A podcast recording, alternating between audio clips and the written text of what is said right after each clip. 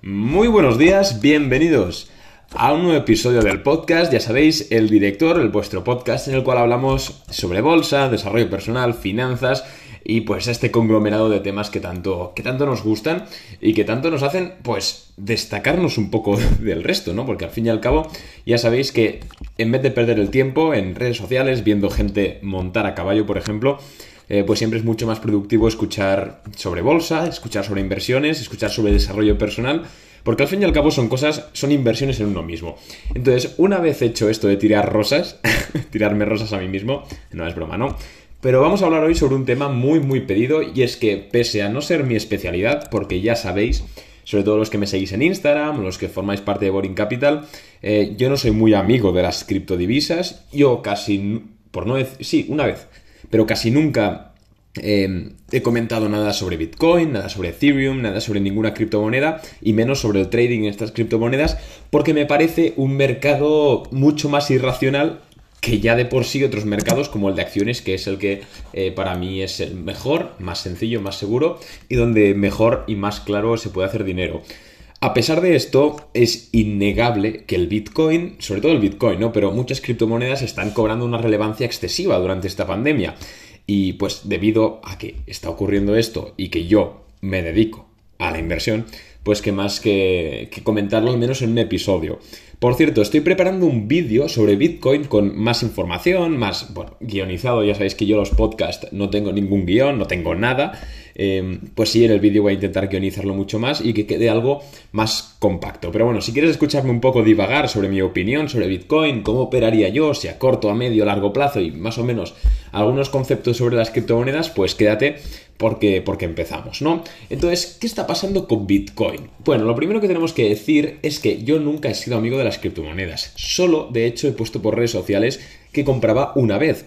Y esta vez fue en abril, abril creo que compré Bitcoin a 6.000 dólares por, por criptodivisa. De hecho, llegó hasta los 11.000 en un mes y esto los que creo están en mis historias destacadas. De hecho, puedes verlo aún como la fecha es de abril y en mi Twitter también hay un tweet que, ay, comprado Bitcoin tal. Esos 6.000 dólares por los que yo compré el Bitcoin ahora, ahora serían más de 27.000 dólares por, por, Bitcoin. Es decir, pues dividimos ahora rápidamente 27.000 dólares que vale Bitcoin ahora, partido entre 6.000 y pues habría ganado un, un 4,5, o sea, 450%.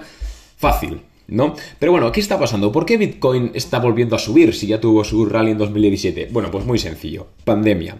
Todo el mundo sabe lo que ocurrió con la pandemia, destrozo económico, destrozo social, etc. Entonces, ¿cuáles son? La clave de esto son las, las políticas que han tomado distintos, los distintos bancos centrales para paliar los efectos de la pandemia el Banco Central Europeo y la Reserva Federal en Estados Unidos han tomado medidas de impresión de moneda, es decir, han decidido imprimir, eh, añadir liquidez al mercado, es decir, imprimir, crear dinero de la nada, para así pues, como digo, eh, meter un, ese enchufe de, de, cash, de liquidez al mercado y así pues más o menos poder paliar, dar ayudas, etcétera, y pues que la situación sea un poco más sostenible. Yo no digo que esté mal, de hecho yo creo, yo soy un defensor de que esto está bien hecho. De la crisis del 2008, de la quiebra de Lehman Brothers, aprendimos como sociedad que la impresión de dinero es necesaria y es una herramienta que realmente funciona. Que se hayan pasado o no, eso es otro tema, pero funciona, funciona y de hecho los impactos económicos, si bien han sido grandes, no han sido tan masivos como las primeras previsiones que había, principalmente por esta impresión de moneda. Pero claro, ¿qué ha ocurrido? Que al imprimirse moneda, sin descontrol, pues lo que la gente está pensando y los grandes inversores y la propia naturaleza eh, humana es que, coño, si un banco central puede coger y haciendo así, pum, imprime la moneda que quiere, que tiene, que quiere, el número de dólares nuevos que quiere, entonces los dólares que tengo ya yo pierden de valor. Y esto es evidente, ¿no? Se llama devaluación de la moneda. Entonces, claro, si tú al imprimir nuevos billetes, que es lo que ha estado pasando estos últimos meses, devalúas los ya existentes, entonces estás haciendo que la gente pierda valor, pierda poder adquisitivo y sobre todo los grandes fondos de inversión, los grandes bancos, los grandes inversores que tienen mucho capital en cash o invertido, pues estaban viendo con que, coño, su capital que tenían, que habían ganado trabajando, pues se está menguando. Y los grandes fondos, reitero, no pueden permitirse esto. Entonces, cuando ocurre un periodo de inflación, que se llama, que es que se imprime moneda, eh, normalmente el capital corre, de los, va de los activos, es decir, de pues, las inversiones, fluye a otro mercado que se llama el mercado de... ¿Cómo se llama ahora? Ahora no me... Bueno, de los seguros, ¿no? O sea, no de los seguros de seguro médico, etcétera, sino de los activos refugio, que no me salía el nombre, que son, tradicionalmente ha sido el oro, pero ahora parece que las criptodivisas se están convirtiendo en un activo refugio nuevo. Es decir, tú cuando inviertes en oro en un periodo inflacionario, te aseguras que el dinero que estás metiendo en oro realmente no va a perder de valor, porque estás comprando oro. Y el oro es siempre el mismo, es decir, nadie puede imprimir más oro. ¿Qué ocurre? Que ahora con esta aparición irrupción de las criptomonedas, las criptomonedas tienen un número limitado. Bitcoin tiene un número limitado de bitcoins que se pueden sacar. Entonces, por mucho, por mucha inflación que haya, si tú metes el dinero en bitcoins, no se va a ver devaluado el dinero. O al menos no a largo plazo. A corto plazo, pues claro, fluctúa el mercado, etc. Con el oro pasa igual. Pero a largo plazo tienes una protección sobre tu capital mucho mayor que tenerla en bonos del Estado o en cash ¿Por qué? Porque los bancos centrales pueden mañana decir imprimir más dinero y te devalúa tu inversión. Entonces, una vez, una vez conocido esto, que más o menos creo que se ha entendido, podemos entender por qué ah, se ha iniciado ese rally alcista de Bitcoin. Esta, esta teoría, bueno, bueno esto, esto, que os acabo de contar, esta historia, es la misma filosofía de inversión que seguí yo en abril, que os comenté, ¿no? Cuando compré los primeros bitcoins. Y de hecho ya veis que, ha sido una, pues bastante, bastante acertada. Pero una vez dicho esto y entendido por qué Bitcoin se está poniendo de moda, vamos a ver también por qué es interesante incluso comprar ahora, cuando parece que todo está en el pico. Eso sí, yo defiendo que se haga a largo plazo. Es decir, no, no, creo en la, en la especulación en criptomonedas. ¿Se puede ganar? Sí, pero es muy, muy arbitrario. Y si quieres especular, tienes el mercado de acciones, que lo entendemos mucho mejor, que es más sencillo y más racional, dentro de la irracionalidad del mercado, por supuesto. Pero si quieres comprar bitcoins para tenerlas para el largo plazo, es buen momento. Y te voy a explicar por qué. Bitcoin es un sistema primero descentralizado. Es decir, ningún banco central, ni ningún país, ni nadie puede decidir nada sobre el bitcoin. Y la sociedad, el ser humano, tiende de forma natural a la descentralización. Esto es así. Esto es, pues, podéis preguntarle a cualquier psicólogo. Entonces, ¿Qué pasa? Que Bitcoin es descentralizado, entonces al no depender de nada, pues muchos más inversores, tanto institucionales como, como particulares, se van a acoger a algo que realmente es de todos, es decir, nadie lo controla y no se van a acoger a, pues por ejemplo, el euro o el dólar, que mañana el político de turno te hace una, eh, una ley que a ti te jode. Entonces, claro, el Bitcoin tiene esa independencia del estado político de lo que sea. Luego, por esto también tenemos un problema y es que, claro, los estados, los gobiernos, lo que quieren es más control. Esto es evidente. Entonces, ven, ven al Bitcoin como una amenaza a los bancos centrales. Entonces, debido, también gracias a la virtud del Bitcoin de que se ha descentralizado, también le busca un enemigo muy gordo, que son los estados. Y esto se ha podido ver, por ejemplo, ya en España, donde, por ejemplo, te estaban obligando a tributar y a declarar las criptodivisas que tú tenías. Algo insólito. Recordemos que además son completamente anónimas. Entonces, aunque el gobierno de España le salió mal, como casi todo lo que hacen, eh, pues imaginaos que, bueno, dados cuenta de que los estados están comenzando a darle una guerra a Bitcoin y, las, y los bancos centrales. Así que podemos esperar que durante uno, dos, tres años haya un rifirrafe muy grande entre el status quo financiero actual, el sistema financiero actual y el nuevo sistema financiero descentralizado que estaría representado por Bitcoin. Entonces tenemos que saber esto, ¿no? Que al invertir en Bitcoin a largo plazo Estamos hablando de unos 5 o 10 años. Porque durante 2021, 2022, 2023 sí es verdad que se espera que el precio suba, sí es verdad que la tendencia va, a ser a utilizar cada vez más Bitcoin, pues más sitios web ya permiten pago con Bitcoins, pero pues realmente donde se puede sacar el beneficio es de 5 a 10 años. Por esto que os digo, ¿no? Porque los gobiernos van a intentar que no ocurra, aunque eventualmente ocurrirá, porque la sociedad tiende a la descentralización.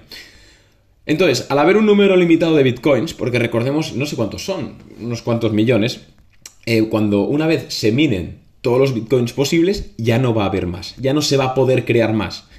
Y esto, por un lado, va a ser bueno para el que tenga bitcoins comprados ya, porque claro, si tienes un bien y de repente ese bien ya no se puede reproducir, pues el precio aumenta ley de oferta y demanda.